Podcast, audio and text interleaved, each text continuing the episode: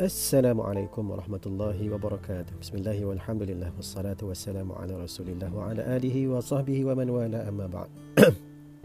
InsyaAllah hari ini kita akan berkongsi sinopsis juzuk yang ke-8 yang mana mengandungi surah Al-An'am yang mana juzuk ini terdapat penjelasan beberapa hukum fiqh yang berkaitan dengan hubung kait dengan akidah dan yang paling jelas ialah tentang pensyariatan menyebut nama Allah ketika melakukan sembelihan.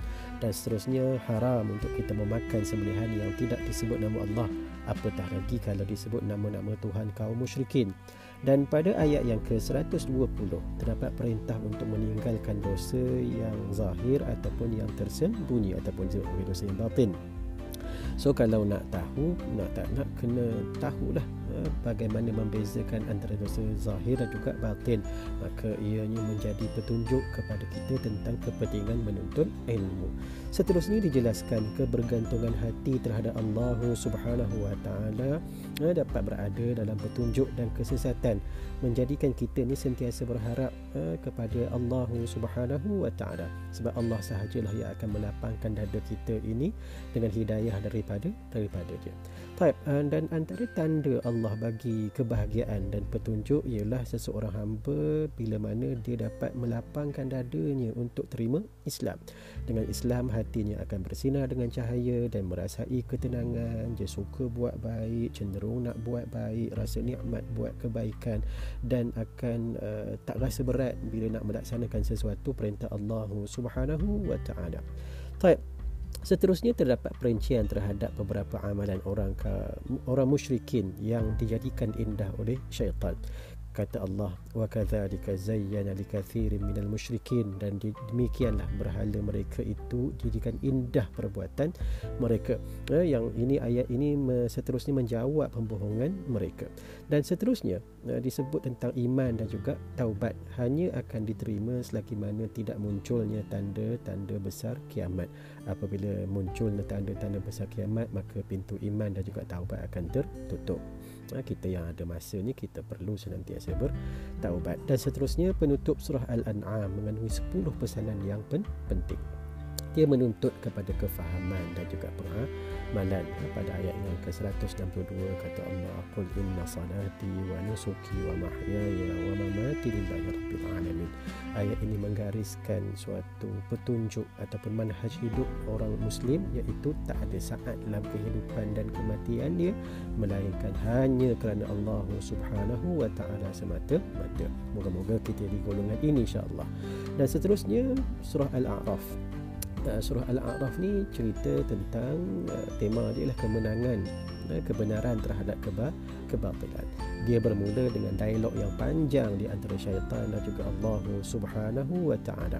Dan ayat-ayat ini menjelaskan kepada kita bagaimana tipu daya usaha syaitan memperdayakan uh, ibu bapa asal kita Nabi Adam dan juga Hawa.